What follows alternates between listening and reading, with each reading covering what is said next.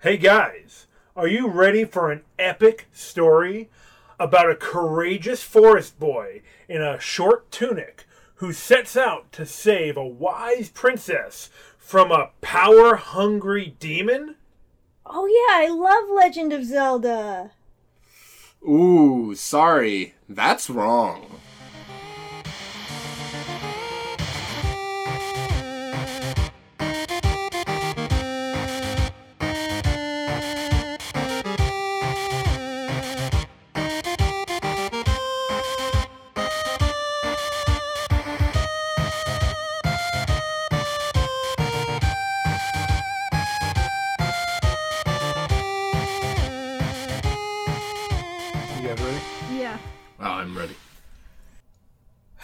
Hello, satirists, and welcome to Swords and Satire, the fantasy podcast where we turn low fantasy into high art. I'm your dungeon manager, Jamie Mokel, here with my co hosts.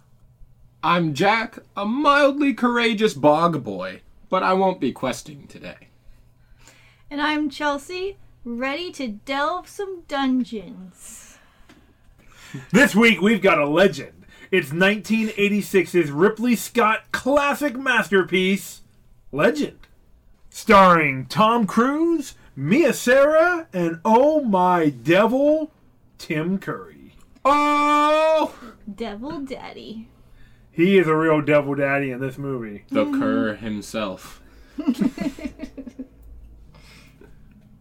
Guys, this is an epic retelling of practically every fairy tale that's ever existed, or something like that. Right? Oh, good. We love fairy tales. Yeah, absolutely. Yeah. Mix them all together into a tasty stew. Mmm, stewy. Eyeballs are the delicacy.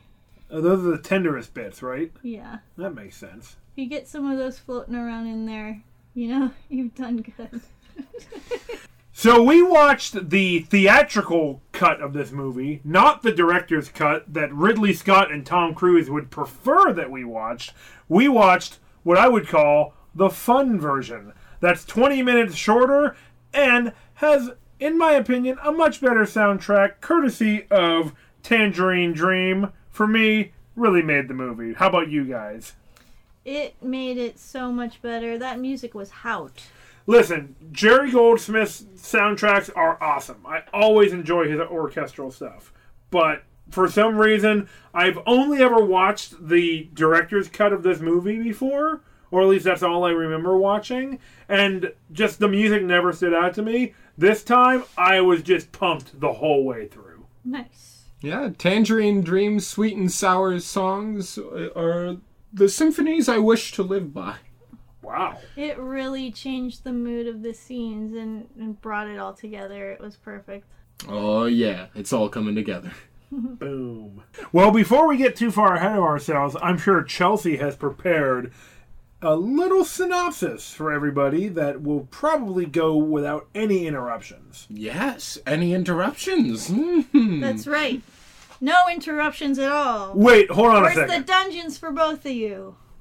Oh, I guess we're gonna be in the dungeon tonight. Okay, here we go. The summary. Legend presents viewers with a friendly romp through the underworld in classic mythological fashion. Classic. Doesn't sound familiar? Okay, let me back up a second. Legend is a story about lovebirds Jack and Lily, whose summer romance turns into lifelong commitment after they save the world from never ending darkness. In a typical rom com story of boy teaches girl how to talk to animals, girl commits a forbidden act against a sacred being, boy travels to the underworld to save the girl, girl helps thwart the devil's plans, and love and light bring summer back to the land. I think my mom used to tell me this fairy tale when I was a kid. yeah. Yeah, so Jack, played by Tom Cruise. Not Jack, who's in the room. No. Not Jack, but Jack. Now, hold on. Was there a beanstalk in this movie? No. Damn. So Jack is a forest dweller and friend to animals and fairy kind alike. Lily is an entitled princess intent on having it all her way. Together they spell destruction for life and light as we know it, as their love and innocence doom the sacred unicorns to entrapment and ruin at the hands of goblins. Ah, the environmental message of this movie is profound. These dastardly beings work for none other than the Big D himself. Yes, ladies and gentlemen, it's darkness, intent on taking over the world by stealing the unicorn's power and spreading his inky bits all over the land. Did you say inky bits? He likes to spread darkness around. I imagine it's kind of like bits of his his essence. He does require the solace of the shadow. It's true. And the dark of the night. Also, I think it's important to know he's inside each and every person. That's right. so Lily is tempted by jewels and becomes his queen, as Jack is conscripted by fairies to become the champion of the light. The forest friends infiltrate Big D's fortress and defeat him after just a few hijinks by using light beams to jettison him into space. Then they li- all lived happily ever after. Did they? Did they? I guess we'll talk about that in the rewriting history section. Ooh, good idea. Whoa. Well, then now that we've had a completely uninterrupted summary, I guess it's time to get into the bulk. And to give a little more description, you know, we mentioned Darkness, the Big D. He's a devil. And uh, he's like pretty And what stereotypical. And what a devil. He's smooth devil. He's a charming devil. He's a scary devil. He's the devil in us all. He's a big, like, eight foot tall red man with the hooves, the huge horns. He's, you know, he's the spitting image with the claws, the glowing eyes. You know, Now, for anyone who doesn't know, Tim Curry had to go through about five hours of makeup every day, and he had to wear this gigantic, like, horn head harness thing that had to be supported by, like, wires and stuff, and it was just, it played havoc on his body, and he would have to, like, sit in a bathtub for an hour after shooting to get all the spirit glue off of him. And I guess one day on set, he just totally freaked out and started ripping off the makeup until he actually tore off his own skin. You know, that's the burden of channeling the Lord of Darkness, you know? The darkness was inside him. It's true. I mean, I guess it was worthwhile because holy shit, this is just one of Curry's most profound performances. So, I know that you guys are wondering, where's the class struggle in this movie? And boy, oh boy, is there a class struggle in this movie. You know, I I think there's a different class struggle in the light side of the world and in the dark side of the world. Yeah. That's true. Mm-hmm. But let's have you kick it off, Jane. So right from the very beginning, we see the main character Lily going around fucking with commoners, just like kind of stealing from them and ruining their days. But then, you know, she goes into this uh, house just uninvited and unbidden, and then the woman who lives there, Nell, comes in and basically just chastises uh, Lily for not acting like a lady and saying that she shouldn't be visiting the poor people because she's of a better class than them. And I was just like, wow, this this uh, poor Nell has just really internalized this uh, the disadvantages to the point where she actually believes that she shouldn't even have the right to associate with somebody like Lily. Yeah, she says that she always felt like she wasn't good enough to even really talk to her, but she always considered to, her to be like a daughter. So that's a pretty big struggle, internal struggle right there. Yeah, very confusing.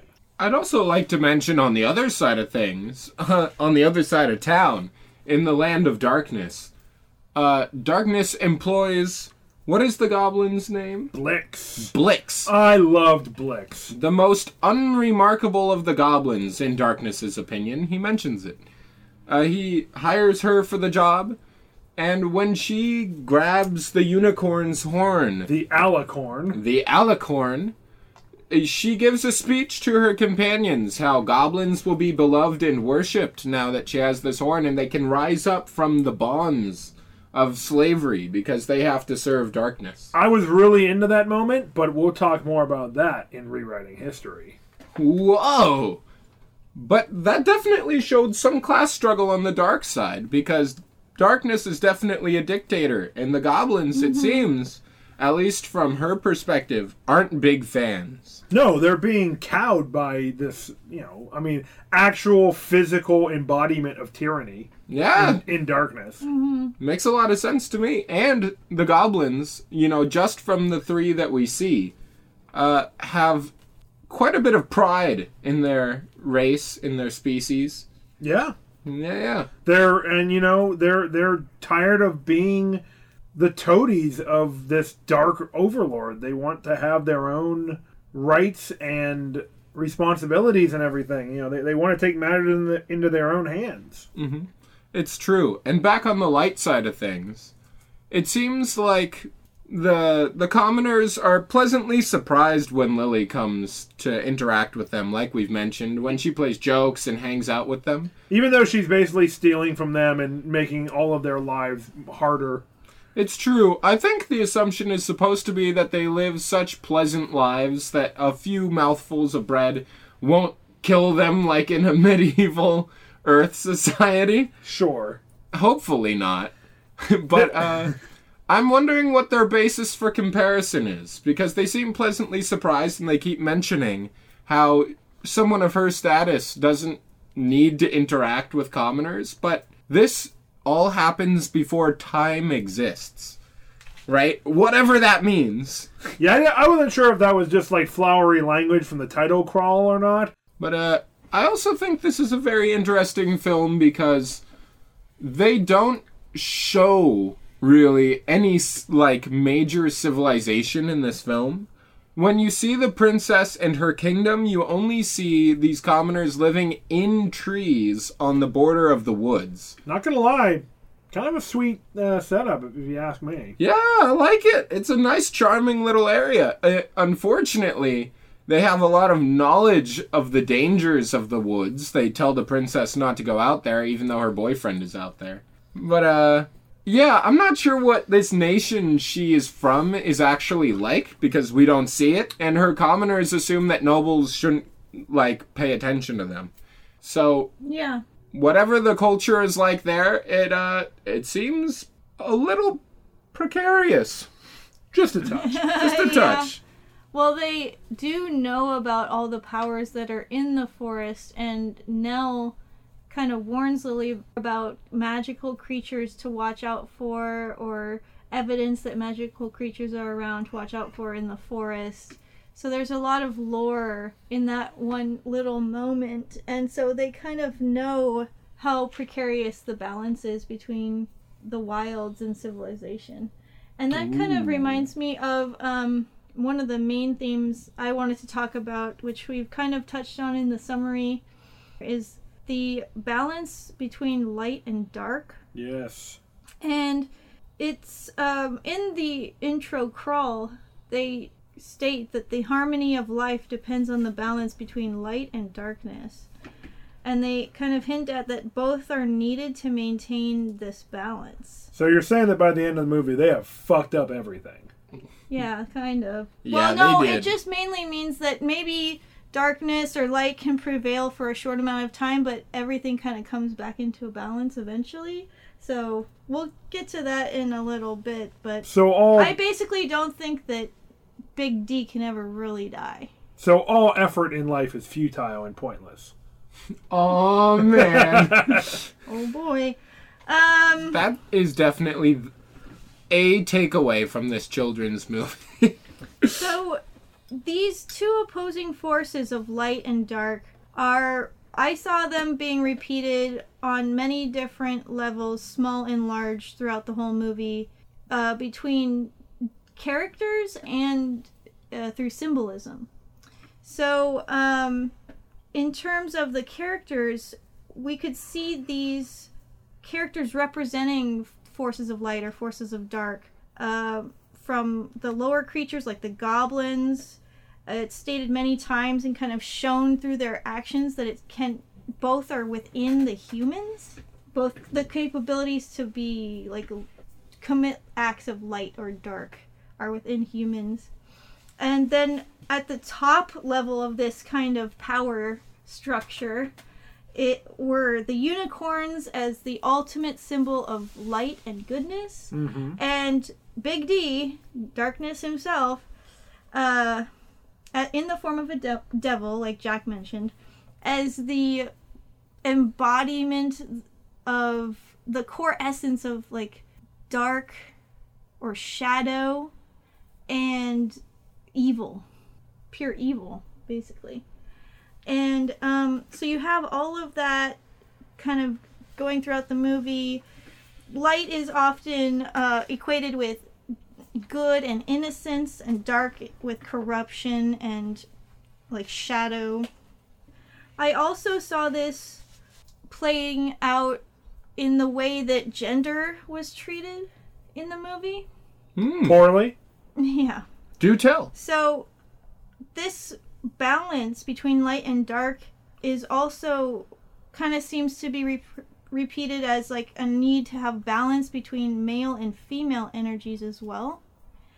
And um so you kind of see it with like the goblins. Blix is a female and she is a being of the dark. And Gump is male and he is a being of light. He's the leader of the forest fairies. Fun fact: the actor who played Gump was only 19 or 20 when he, or um, was actually 19 or 20 when he made this, but he was he's a very youthful-looking fellow. He, he Based on his physique, he looked like he may have been 12 or 13. And yeah, the look like the youthful quality of his facial features. And Yeah. everything. I, I was- doubt he needed much makeup. I was surprised that he was, um, you know, that age and and uh, still had a, a tremendous youthfulness to him. Right. It's true. So the wildness of the forest was kind of equated with male energy, and civilization was equated with female energy, uh, embodied in Jack and Lily. And then um, also the stallion and the mare, uh, the unicorns, they had to reign over the light and beings of good together. Um, they had to both be alive and well to keep evil or darkness at bay. And they're they're kind of expressed in the movie as sacred beings who can express only love and light. But it's shown through when the stallion is uh, injured by Blix that um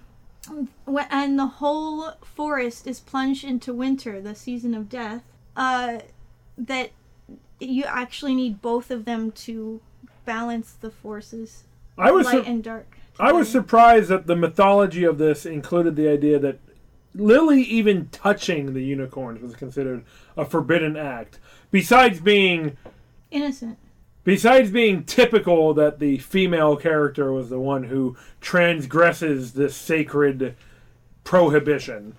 Well, you know that's another one of my notes. It, it's kind of like a morality play. Oh, very way. much so. It it really reminded me of um, Christian mythology and um, like Punch and Judy, tale, right? The tale of Adam and Eve. Oh, I've heard of those two before. So Lily is tempted by her desire to touch the unicorn, which is a sacred animal. I Jack- bet she does want to touch the unicorn. yeah. I have no idea what this means. Eh.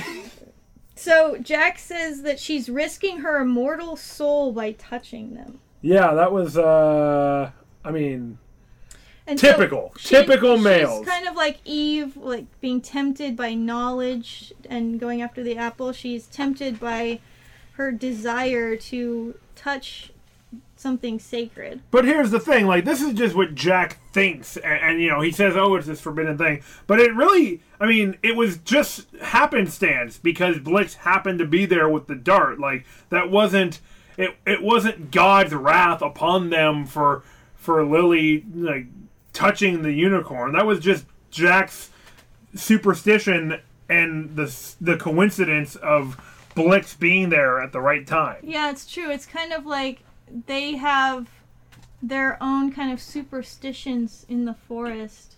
But meanwhile, he chastises her for this. Yeah. like a dick. Um, so the unicorn is made vulnerable because of this taboo act that Lily committed. By the way, her her name Lily is a symbol of purity but also of death, which so that's interesting. um, so yeah, the forest is plunged into winter and darkness. The balance is upset after the stallion stallion is wounded and his horn is cut off. Ouch. And um, time is kind of frozen in the human world in civilization. I mean, literally frozen Yeah. by like frost and snow and crap. Yeah. Was this the Um, beginning of time? it's the land before time. Ooh. Um, and Lily is kind of tainted by this act. Uh, after this, uh, she has a ragged appearance. Her hair is unkempt. Her dress is torn. And later, it becomes dirty. So her, she was wearing a white dress before, and now it's tattered and gray. Uh, to kind of exemplify how uh, she's tainted by her this sin of touching a sacred being, Right. so, doing something forbidden. That's a clear alignment shift from good to neutral, by the way. Well, later on, when she has her goth phase, she's touching on going from neutral to evil. That's an alignment shift. So this kind of plays into another theme that there was of like secret knowledge that kind of can be shared with others, but secrets are almost like a commodity to certain beings. And um, That fits with the kind of- mythological story Yeah. and the fairy tale. that's where we get into the area of like where you can see how this film draws upon folklore um and all of uh, this knowledge oftentimes kind of edges around something that's forbidden you know um so it it's uh it can be kind of innocuous like jack sharing with lily how to speak to animals um Oh, and then like telling her where the unicorns are gonna be is much more taboo. He shouldn't have even told her that he knows about it. yeah, he's kind of setting her up. This is entrapment. Kind of is. I guess he didn't ex- he didn't seem to expect that she would uh go beyond what he kind of explicitly stated they couldn't do. Yeah, well, he's not the brightest knight in the forest. No. Or the brightest light. Eh, yeah, he's not very used to being around people, though, so I think he doesn't have the best judgment when it comes to understanding other humans. Well, that's True. that. That's a good point, and I think we sh- would be remiss if we didn't bring up his crew of uh, of his team. You know, Yeah. Jack's team. Some of the really the highlight reel of this film, including I, I will say, uh, eagle-eyed satirists will have probably noticed that Screwball, the actor who plays Screwball, was Billy Barty, a Swords and Satire alumni who played the High Aldwin in Willow. Yeah, I was excited to find that out. And just to backtrack for a second, so the, the this is the crew that I called the Forest Friends, and they're the fairy folk that are that Jack had befriended at some point. They know who he is. They're the real stars of this film, as far as I'm concerned. Especially Una, the horny fairy. Yeah. Always my favorite character archetype. So Gump is their leader. He is I think that he is supposed to be the fabled Gob who is the leader of like forest fey creatures. I'm trying very hard not to point out the fact that this is Gump from the forest. yeah. But I guess I didn't Um, try hard enough. And then all of the other characters in this troupe are fairies and brownies of some ilk. There's Screwball Mm-hmm. and Una The fairy, yes. And the one who I'm forgetting the name of. Brown Tom, who is kind of just somebody who likes to drink elderberry wine a lot. Who doesn't? I mean, I don't, but I'd also like to mention one of the Forest Gang, since uh, Screwball and Brown Tom are both these kind of halfling like creatures, kind of hobbit type of things. Uh, one- trademark. Na- trademark. Uh, one of the thing, one of the creatures, the minions traveling with picks at the beginning, was revealed later on. Oh, you mean Blix? Sorry. Blix, of course. Yes. when the main gang is in one of the cells in Darkness's dungeon, in the adjacent cell was one of Blix's, uh, you know, Underling. underlings, and he reveals that he is basically a corrupted halfling. Oh, the Oompa Loompa. Yes, he was. Uh, not corrupted at that precise moment, but he was basically kind of persuaded to help out the dark side. he seemed, yeah, like he used to be a forest fae. Right. Now And who's a then- dungeon dude? Yeah, a dungeon dude. And he was, he looked like part fae, part goblinoid. It's true, one of his hands was like a scaled claw. Yeah. I noticed that. So he was corrupted, but it was like a redemption arc for him to help them. hmm I like that. I like that uh, character personification, that Yeah. character choice.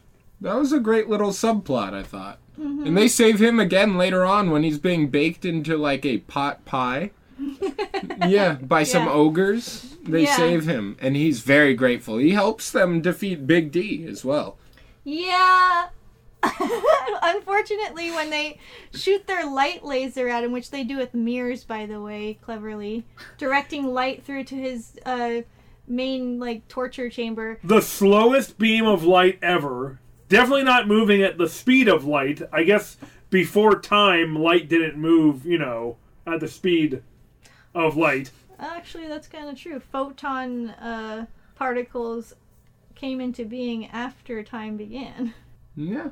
Fair enough. I would almost argue that the movement of matter and energy would be measured in time, and I see a lot of movement and energy happening in this film. But let's not get into that. So Day uh, and no, night cycles. no, that's not. No, I want to. I want to break this down. Where's the science, Jack? Where's the science? Yeah, as I was saying, there's day and night cycles. By killing the last unicorn, darkness will stop day from ever coming back. Do we ever see a cycle? Oh, and time is frozen for the humans. Yeah, it's true. Time is frozen. Actually, day and night are still happening, though the humans are frozen. You're right. That's there is a weird. nighttime that happens. It's because thought- one of the unicorns is still alive. I thought it was Yeah, it's just true. night as soon as the unicorn was attacked. That it, it does. it just stayed night. No, it. There's another day that happens. That's how they Oh, get the well, sunlight fuck. to kill darkness. It's like Ah. the last bit of light they're ever gonna see. If you were so bold as to assume that the day and night cycle would be twice as long with half the number of unicorns, I would never be that bold. Well, then there's nothing to be said about that. but time, yeah, it doesn't exist. That's that's all I'm getting at. Exactly. So, um, Jack actually does ask for forgiveness from the other unicorn and Tom Cruise. the Jack. mare who's left.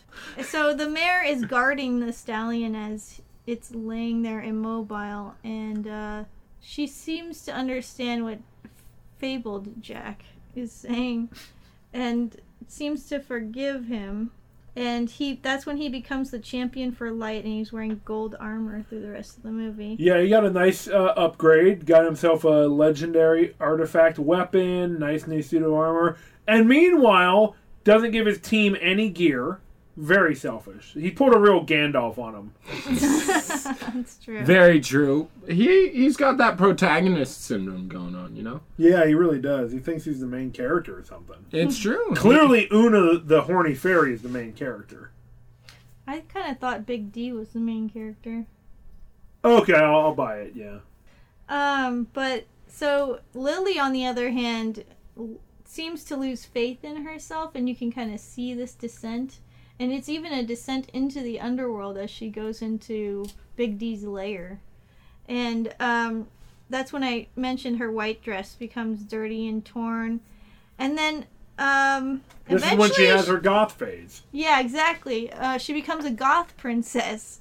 So eventually she begins wearing outright black when she's tempted. This is her second temptation, and she fails again. Um, so she's tempted when in the lair. Yeah, she's tempted by all these diamonds and other jewels in his antechamber, and it's like the only beacon of light in the whole dungeon. And uh, she she gives in super quick Uh, I mean, come on, look at Big D. How can you not? she starts dancing with a dress that kind of dances on its own, and then she becomes that being, and her hair is completely black and all done up. She has black makeup on. It's a good look. So it Real did good look, look. real good. She's got this really low cut V dress. I mean, plunging would be an understatement. It goes to the belt like Yeah. that.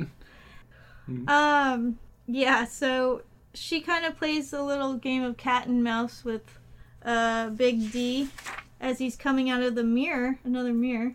Oh, it's really a great scene because right after she gives into her temptation, she's looking at her reflection in this huge mirror, and then darkness emerges from her reflection in the mirror. It's a great moment of symbolism. Oh yes, symbolism. I really got a lot of. Uh, I saw a lot of coding for Greek mythology in this part of the movie. Oh, okay. Ooh, do tell. So, Darkness and Lily kind of reminded me of Hades and Persephone. Oh yeah, my favorite couple. Ah, yes. Ah, Yes. yes. because uh, he's the ruler of the underworld. He was, after she was kind of tempted to come into his realm, he was trying to woo her uh, and entice her with all this food and drink. And there's all kinds of um, lore and folklore and uh, mythology that you're not supposed to eat or drink any of the food or beverages in the underworld. A theme that uh, Guillermo del Toro uses very well in Pan's Labyrinth. hmm Oh, yeah. Uh, or you might be stuck there forever, basically, or it might lead to your death. That's, That's true. the idea, In Sumerian mythology, it's a thing too. right? Yeah. I'm not gonna lie, I am constantly trying to avoid things that would lead to my death. Yeah. I'm just strange that way. when I'm in the underworld, I I'm hands off, you know. Yep, yep, me too. Me too. Yeah. Oh man, and and the curry is just standing there with these, you know, just these amazing looks, this great face acting, this sly, sly dog that he is, standing next to the table, just giving her the leer. Yeah. It's true. He's actually trying to be quite cordial in this scene. But he can't quite keep his temper under control. It's true. He struggles with it. Gentle persuasion just ain't really in his nature. No, Patience is not really in his nature. not a virtue for evil. Nope. Or maybe that's the point. Hmm. And he tries to tell her when he first emerges from her reflection that that she shouldn't be afraid of him because they're beneath the skin they are already one. So uh, he kind of tells her that the sin of profaning a sacred being uh, that taints her soul is what makes her his perfect match. Hey, he falls in love with her. Yeah, and he wants her to be his queen, and he, he like I said, he tries to woo her. It's unfortunate, of course, because he just seems like he's only interested in possessing her at that point, though. She he very much objectifies her in this whole relationship. He doesn't have he's not in love with her because of her personality or any of her you know actual like significant qualities. It's just because she's this representation of good that he can corrupt. Exactly.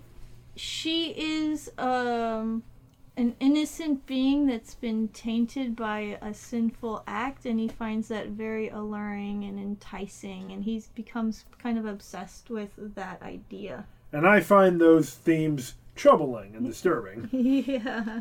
But it was very interesting. His makeup was amazing. He he does look pretty hot, pretty sexy in those scenes. Oh yeah, I mean, hot like the fires of hell. Yeah. Dude, when you see like a peek down through the top of his cape in one scene, his back muscles are just like canyon esque. He has huge back Yeah, it's muscles. True. Yeah. He's a beefy guy in this film. Yeah. Pretty awesome. I'm assuming a lot of that was prosthetics. No! it's all Tim Curry. So another way that this reminded me of Greek mythology was this descent into the underworld. It's like a katabasis of Greek mythology. And that is a basically like I said a journey into the underworld usually uh, to recover something or someone that was lost or to gain an artifact or a skill of some kind. And then usually uh, the protagonist, usually a hero, uh, will then return back to the land of the living with the pr- thing that was lost or with this new power. And so you have that uh, removal from the land of the living, journeying through the land of the dead, usually. Uh, and then, so that's like a liminal period. And then you have the reemergence and reintegration into the living, land of the living. And so we saw that when they went to his uh, fortress, which was kind of like hell. Right. And um, Black onyx stone and they went to do all of those things actually. Usually in a myth, you will have like one thing somebody's after, maybe something else on the side, but usually there's like one thing somebody's after. yeah. I mean, there's the Um, main quest line and then the side quests that you pick up along the way from NPCs. Yeah, basically. So in this movie, they were doing all of the things. They wanted to recover the um, Alicorn. They wanted to save Lily. They wanted to um, get rid of darkness itself. Uh, so they were they had many different m- main missions they were kind of trying to realize or come bring to fruition uh, in this descent into the underworld. So I thought it was pretty interesting. They were laying it all on the line. So there were three main types of uh, influences in this movie. Like we mentioned, the Christian and the Greek mythology, and then the European folklore. Very cool. which Yeah. often get uh, syncretized together in a variety of storytelling traditions Yeah. and, and different films and games and stuff. Yeah. Also, one more thing about Jack Yeah. is, you know, he lives in the forest. He doesn't live as part of civilization. He knows wh- about the unicorns. When she asks him why you can't touch the unicorns and why it's blasphemous, his response he says that it's known, and that's that's the most explanation we get. I mean, that's usually enough in fairy tales. It's true. The fairies all know this. Darkness and his dark beings all know this, which Yeah. makes me think that Jack might be like half he fae might. or somehow he bound can to speak light. to animals. Yeah. yeah. He could be somehow like partially a being of light in some way because he knows things just kind of inherently. He has a great relationship with the creatures of the Fae and speak to animals. He's even has a great relationship with the unicorns as much as you can. Mm-hmm. And fairies want to fuck him. Yeah, it's true. it It's makes me think maybe it's just because he's the chosen one. And the magic armor doesn't have anything in between the legs, so he can still show off his crotch when he squats down. That's part of his charisma checks. You know, maybe it's just that he has that natural, like, charisma of being the chosen one. But You know, he does have all this knowledge of the forest, but he only seems to be kind of called upon to become a champion. Actually, it he says that it's the mare who told him, I think I guess through telepathy, that he needed to be a champion, or they needed to choose a champion, and uh, Gump chose Jack.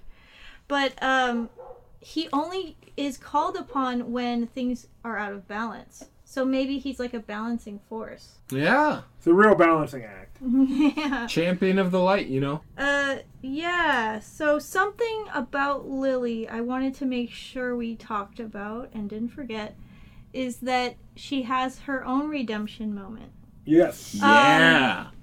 In the like the final scene in the underworld portion of the movie, they are in kind of like a torture chamber or a sacrificial room of uh, darkness's fortress and there is like a pit of lava there and chains holding the mare. so they've captured the mare as well as lily and lily kind of did a whole like a fake uh, and said that she wanted to be the one to kill the unicorn but Oh man, in that moment, darkness is like, oh. i think he had an boy. orgasm PP hard. Yeah, definitely.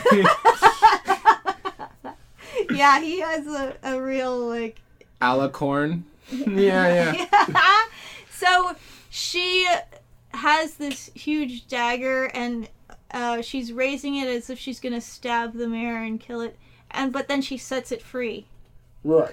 And uh, But this whole time, uh, Jack has got an arrow trained on her, and Gump is like, "No, kill her! Just shoot her! Kill her now!" And Jack's like, "No, I trust her. I trust her. I'm not gonna do it." yeah, and he always shows faith in her. So that's another thing that kind of goes throughout the movie. If there's one positive aspect of this film, And so that's about. Uh, so Jack comes in and is fighting darkness because he struck Lily down. Um, and so as Jack is fighting darkness, and you almost think he's gonna lose, he recovers the alicorn, and that's when the light beam finally blasts into that room and is shooting him back towards this hole in the back of the uh, torture chamber that is a hole to space. you know, So like you have in your wall. Like there, it, Underground. it there is like antimatter, you know, and uh, or I mean dark matter and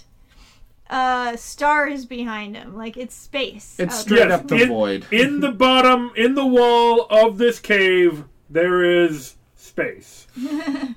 Um. So he- I don't mean light- space. I mean space, like outer space. So he had struck Jack right before the light hit him and taken the alicorn, and then um, he's getting blasted back towards this hole, and um, he calls upon his father to save him, which is like pure evil. He just kind of talks to some disembodied voice. Is it? I thought that he was talking to what we would think of as perhaps a monotheistic deity.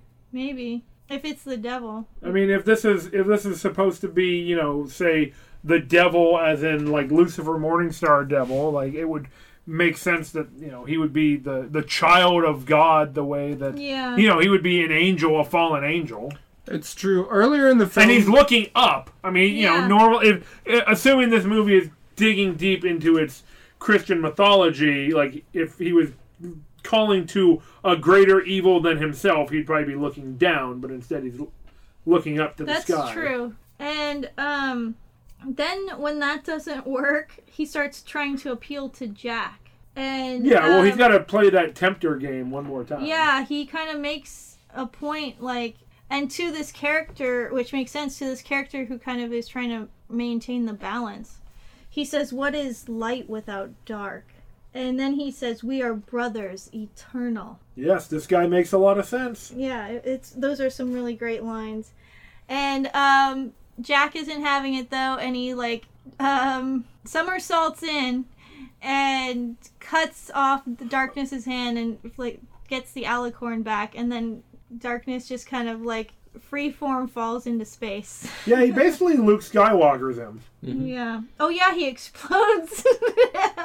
Okay, well that's not the Luke Skywalker. That's right, he explodes and it looks like a bunch of shooting stars going everywhere. yes, the sparks of a being from Muspelheim. It's just flesh confetti. yeah, it is. But there, we were as we were talking before. I don't think he can ever really die. It's true. Can darkness ever truly be stopped? I think that maybe he can be defeated for a time, but that he'll come back in some form. I hope so. It's true. They were mentioning that early on. Again, when they say that darkness is in every person, it uh, there was something in the film that made it imply that just over time that darkness is what would bring him back. Yeah. But at the end, even after he explodes, I believe the final shot of the film is kind of his face faded over darkness as he's doing the Tim Curry laugh. Perhaps it ties That's back. right. Yeah, the Yeah. last thing you see in the movie is darkness laughing. Yeah, that was so epic. Perhaps it ties back to this idea that there is, you know, the the light and the dark in all humans. So you know, he will return when humans call him back to pay him tribute. Oh man. Nice. What is a man? A miserable little pile of secrets. See? Legend, yeah. Symphony of the Night. Oh my god. It's a great tie-in there. Mm-hmm. All right, guys. Well, now it's time for a new segment that I like to call Evil, Stupid, or Misunderstood. This is the time when we break down the villains' motivations to see if they were evil, stupid, or misunderstood. So I'm thinking that uh maybe the darkness is just a little misunderstood, you know? Yeah, I mean, he he really was just in it for love, or at least whatever he thinks. Well, whatever he thinks love is. I mean, that would be he he could be misunderstanding and also misunderstood. Yeah. Um so he wants to spread Darkness. darkness and he wants it to be forever night because that is how he can live and survive in the world.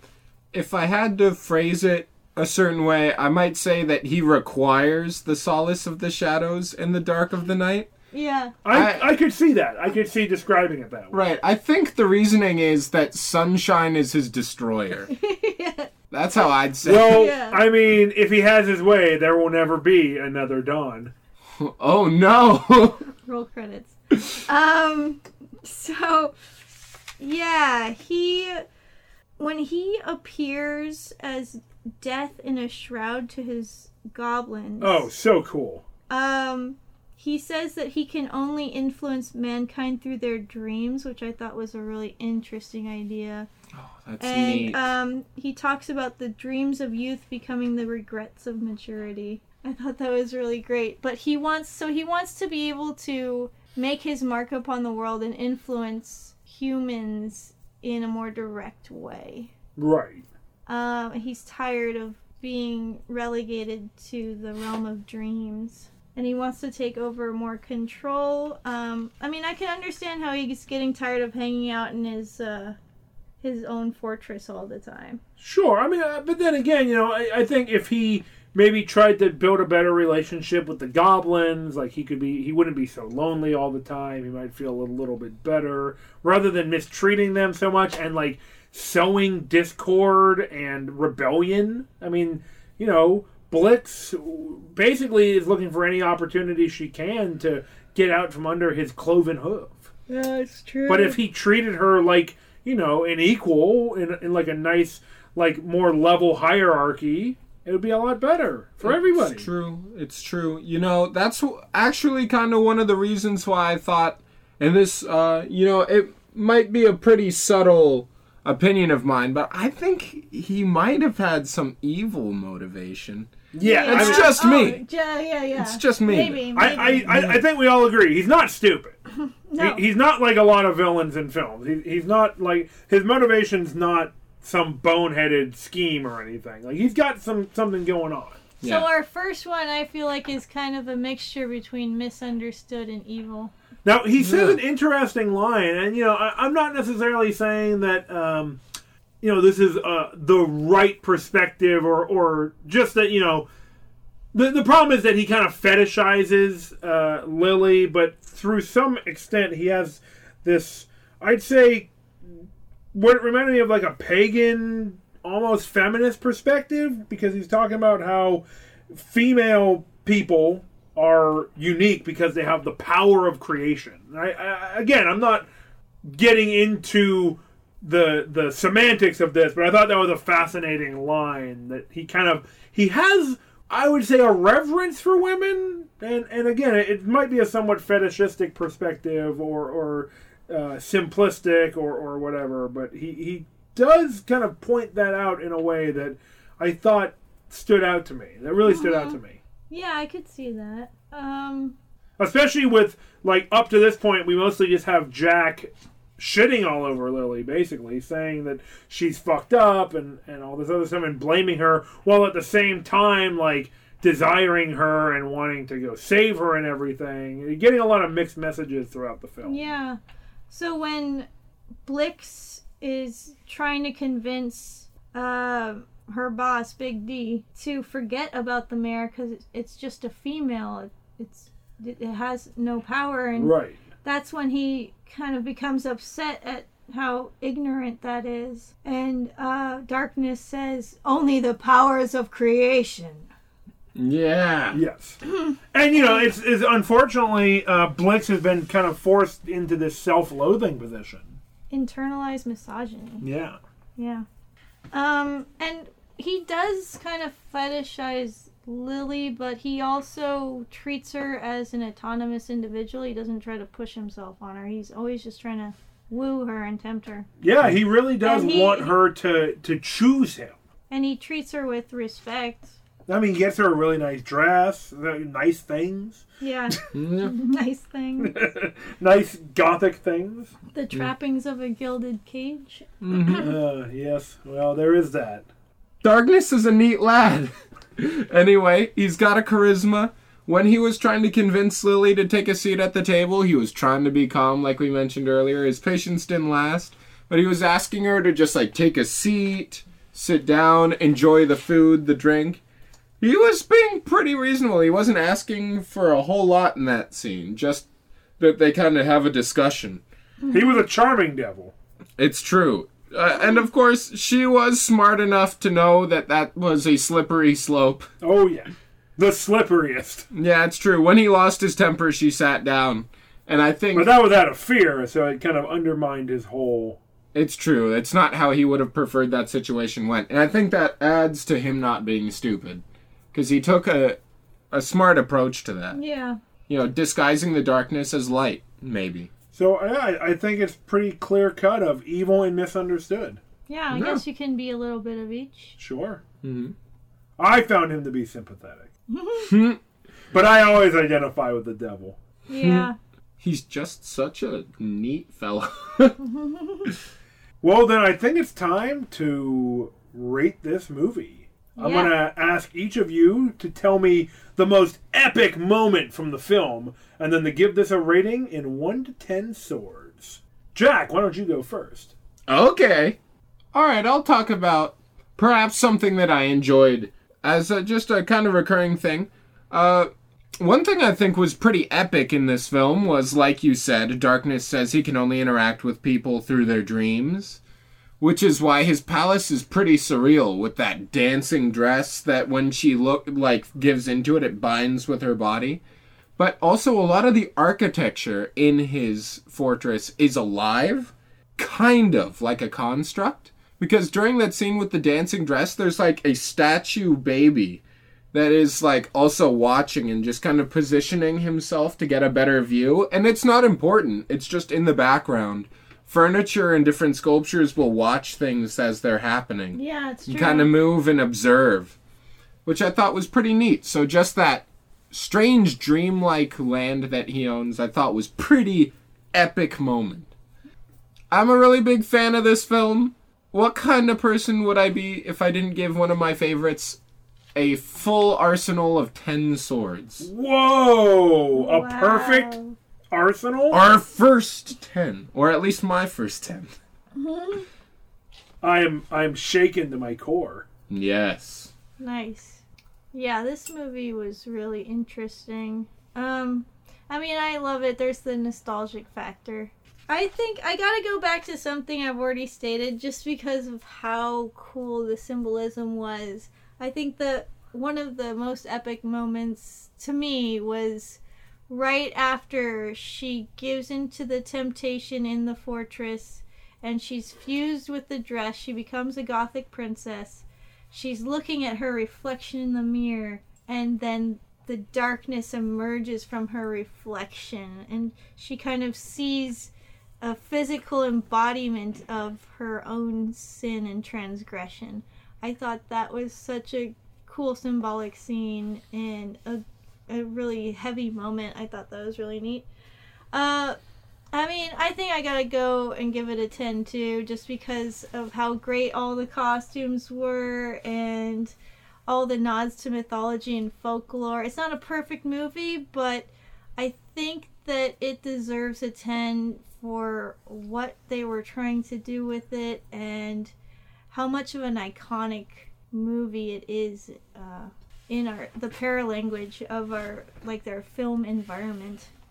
The listeners need to know that I am literally agog right now at these ratings. I am, my hair, if I had it, would be blown back. It's true. I noticed and was a little worried when your jaw hit the floor and your eyes stretched out like two or three feet. Yeah, I know. I was concerned. I, I was uh, I wasn't sure if I should see a doctor. There, my eyes are just kind of hanging down by my uh, arms now. It's a little weird. Oh man, that's not great. and Also- talking through this distended jaw is kind of painful. It's true. When the steam and train sounds came out of your ears, I think it might have been so loud the mic didn't pick up on it. I think that's true. Yeah.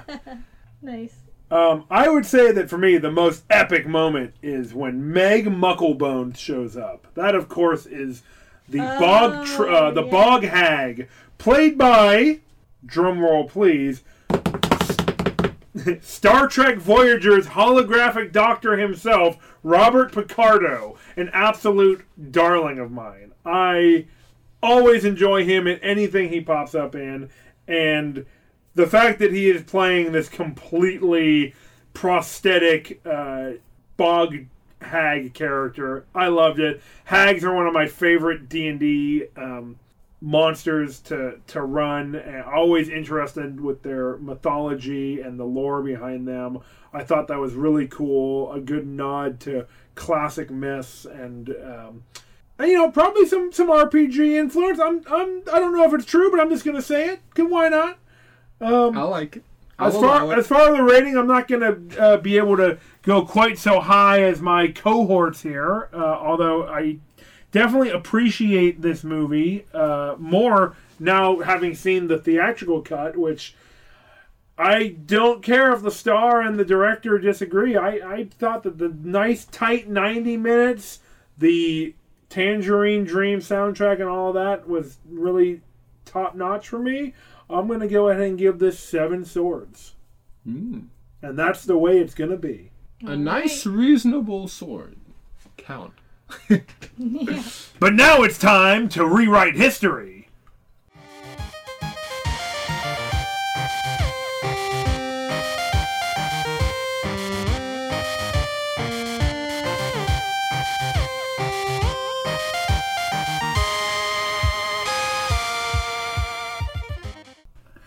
This is the part of the podcast where we discuss ideas for a sequel, a reboot, or a rewrite.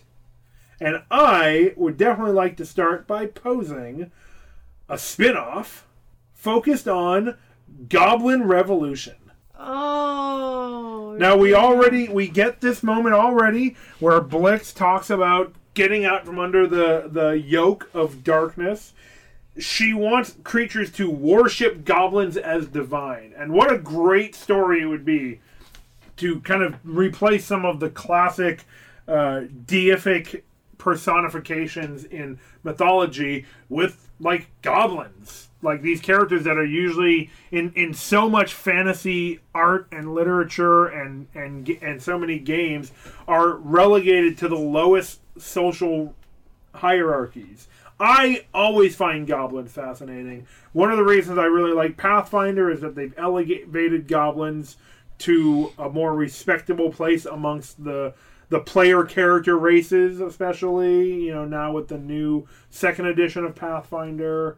Um, I think that you know goblins are interesting, and there's a lot of interesting social commentary you can do using goblins as this kind of underrepresented group of people or goblins, group of goblins. I think there's something to be said about that, about how they've got a negative opinion of them, because when I think about goblins being integrated into society or given their own society that is at the same level as others, uh, I'm having trouble imagining anything other than the Ferengi from Star Trek. Oh boy, Yeah, exactly. that's troubling. I think of them as civilized goblins, so. I hope these goblins could resist their dark nature. so you're saying that the goblins would be going after some gold pl- pressed latinum? Yeah, exactly. I think they would be, you know, that dark nature is hard to shrug off. I think they'd be big fans of money now that they can have money. Possibly. Well, Yeah, okay, but power. here, let me, now let me They're give you power my hungry. let me give you my let me give you my pitch. Let me give you my pitch. Yeah. I have another idea to add on to this too. Awesome. Just let me give you my pitch. Okay. because we've already touched on this up to this point. We you guys talked about how darkness probably comes back, right? Darkness is probably can't be killed. He returns. I think we mentioned that. I want to do, you know, this is a spin off, but it takes place after darkness has come back. He's risen back up, he's re enslaved the goblins. Meanwhile, some of the goblins know the legendary story of Blix, the holder of the alicorn, the one who, you know, as, as time has gone on, stories have kind of sprung up about Blix actually trying to resist darkness and, and being defeated. You know, the, Yeah. the stories have replaced Jack with Blix. They believe that there was a goblin that oh, once Oh, defeated That's wild. there was a goblin that once defeated darkness, and now there's new group of goblins wants to relive that when darkness has returned. That's cool. I'm such a big fan, actually. Party of Goblins versus the Prince of Darkness. I love it. That's so good. I've got an unlikely twist. Okay, I love it. My favorite so, kind. So I had an idea. Well, besides the twist of lime. I had an idea for a sequel where we get to see Jack being the consort king to Lily when later on when they're actually ruling her realm. Okay, He would and be the king. huh? uh the so, consort king. Yeah. Yes. So I think it could be really interesting if uh some of the rebels find Overthrew their kingdom. No, no, no, no, no. They find out about Jack's involvement. It maybe it's a offshoot, uh, a, a group, a fringe group, and they send an emissary to their lands, and they they ask the humans for help to defeat darkness. And it's an unlikely twist. The goblins are actually reaching out to the humans to help defeat the darkness. Ooh. I love it. And Lily is tempted by darkness in her dreams to thwart their plans. So maybe darkness really does have his Dracula Symphony of the M- Night moment where he's resurrected sooner than they would expect mm-hmm. Yes. by humans who wish to pay and him she- tribute. She kind of still has this kind of darkness within her that he can exploit. Ah, interesting. And so it's kind of like a portal for him in the dream world. I would love to see that exact trait be caused by her, at the moment, untapped magical abilities in this Nice. spin-off would be developed because in the film at the beginning she catches these little like psionic glimpses of everything frozen before everything freezes That's right, That's I right. forgot about that. that's right she has some sort of oracle abilities She has a vision, basically. yeah she does a vision Prescient of the mag- future Prescient magic. It's true. Visions of impending doom. And I think it would be really great if she developed that and like was able to use it to plan for what's coming. Yeah. And darkness uses that magical ability to like Yeah. persuade her before he even appears. Right. And maybe she doesn't know what is her idea and what's been planted in her dreams from him. Yes. Oh, she can't tell her dreams from her visions. Oh, Oh, I like it. Now, how do we give it? How do we give it a nice twist so that it doesn't just fall into the usual chaff of? I think that we kind of show that Jack kind of keeps his faith and trust in her alive. And uh, he maybe works with her to try to become like a dream walker and take more control over her dreams so that she can fight the darkness in her dreams and she becomes the champion in the dream realm. That fits with the idea that he might be some kind of fey human hybrid. He could be the child of uh, a fairy and a human. One of those, you know, in the in the classic legends Right. of of a fairy seducing a human uh, to you know to bed with them and then producing a fairy child offspring. So he's like a scion or like a changeling as it were. Yeah, yeah. Nice. that could be very cool and just like them in general could in really inspire the goblins you know their heroic feats they saved the world when they were kids and goblins are like oh we're not kids we can do this All right, I think it's greenlit, guys. Let's yeah, let's get on sounds it. Sounds like a great Mhm. story. I want to see it or make it or write it. All right, well now it's time for our next segment. Can you role play it? this is where we figure out, well, can you role play it? What would be the what would these characters be uh, represented by in a role playing game, or what role playing system would be right to run this world? You know, it's a fantasy, and you see It a lot of creatures. It's true, and you see a lot of creatures that show up in D and D.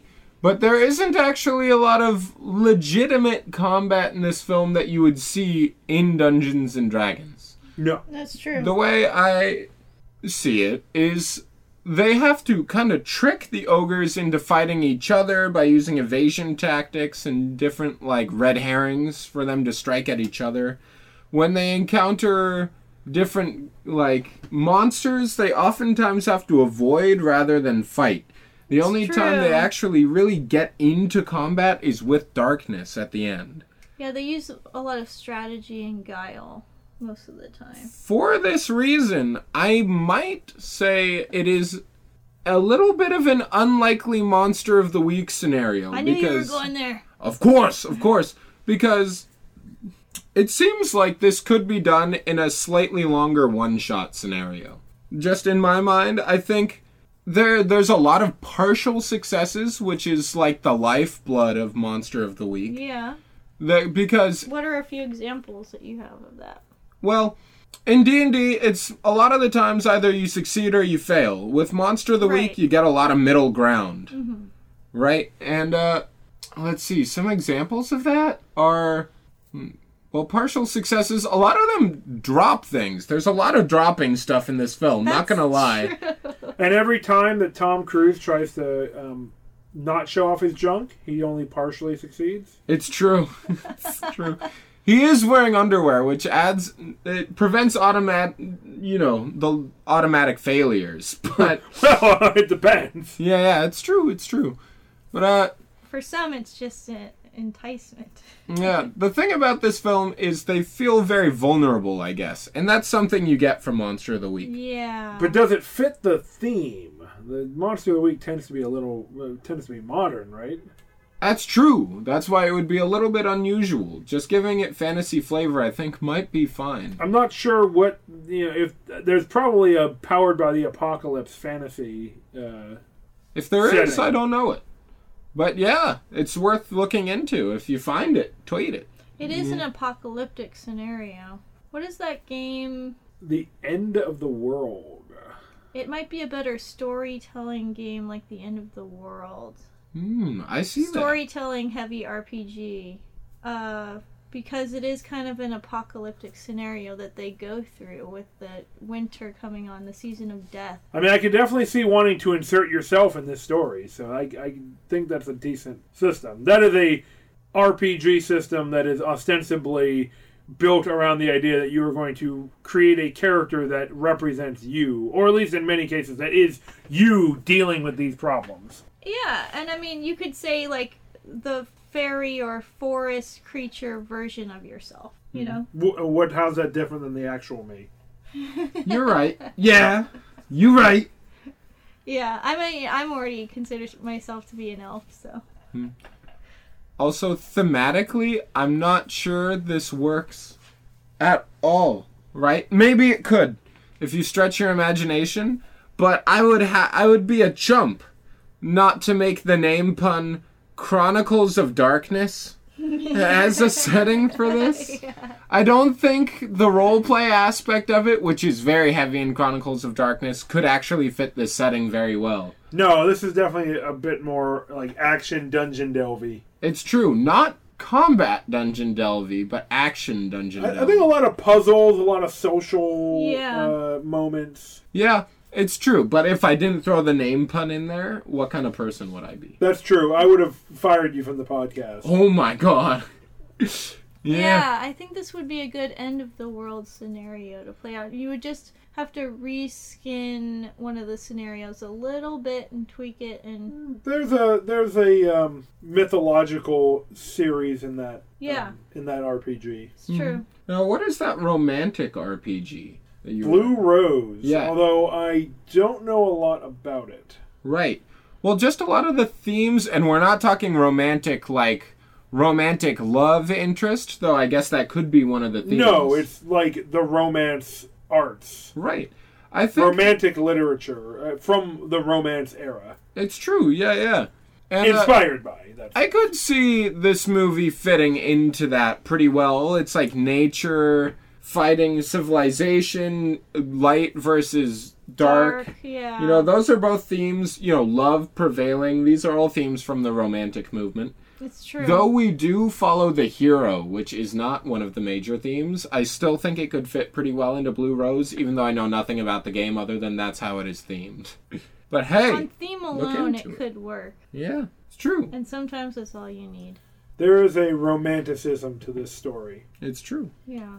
All right, well we've done it, guys. Woo! That's it. We're we've won. Wow. We won at podcasting. Uh, yeah, let's go with that. All right.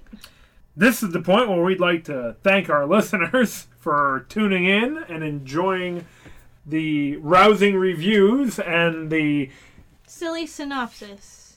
and So the fun factotum. Yeah. And so don't forget to follow us on Facebook and Instagram and subscribe to our channel on either iTunes or Spotify, wherever you heard this podcast. And if you're enjoying it, go ahead and uh, log into iTunes and uh, give us a little review. Why not? Tell, Why your, not? tell your friends about us. Yeah, or something. Or, you know, if it's too much to ask, don't bother. tell your friends, tell your loved ones, give them a hug while you're at it. Oh, yeah, give them a hug for me, too. Tell them you love them. Yeah. Tell them we love them. Oh, yeah. We mm-hmm. love every one of them. Exactly. So well, on that's- that note, until next time, Hail Hail Crumb! Crumb!